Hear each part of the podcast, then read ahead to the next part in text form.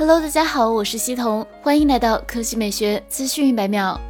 近日，有一款 OCE AN00 的设备通过无线充电认证，预示华为似乎还有一款 Mate 40系列机型正在开发中，具有6.5英寸 OLED 屏，分辨率为2376乘1080，搭载 2.86G 赫兹芯片，它将与 Mate 40E 的称谓出现在大家面前。这名数码博主数码闲聊站今日透露，华为有一款一直没能发布的 Mate 40低配版，该机主摄从 50MP 的 IMX 700传感器更换为了 64MP 传感器。他认为，华为由于此前受禁令影响，华为各代供应商目前仍未恢复供货，这导致华为手机元件开始缺货。此外，他还透露，由于存在预留，华为尚未发布的 Mate X2、P50 系列、Mate Pad Pro 2平板电脑均将搭载海思麒麟九千系列芯片。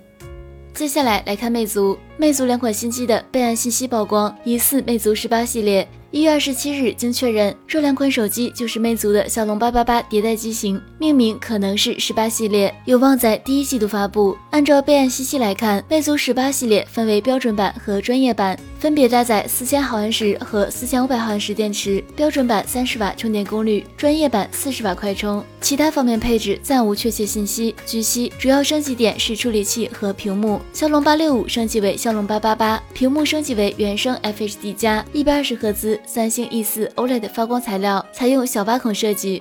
好了，以上就是本期科技美学资讯百秒的全部内容，我们明天再见。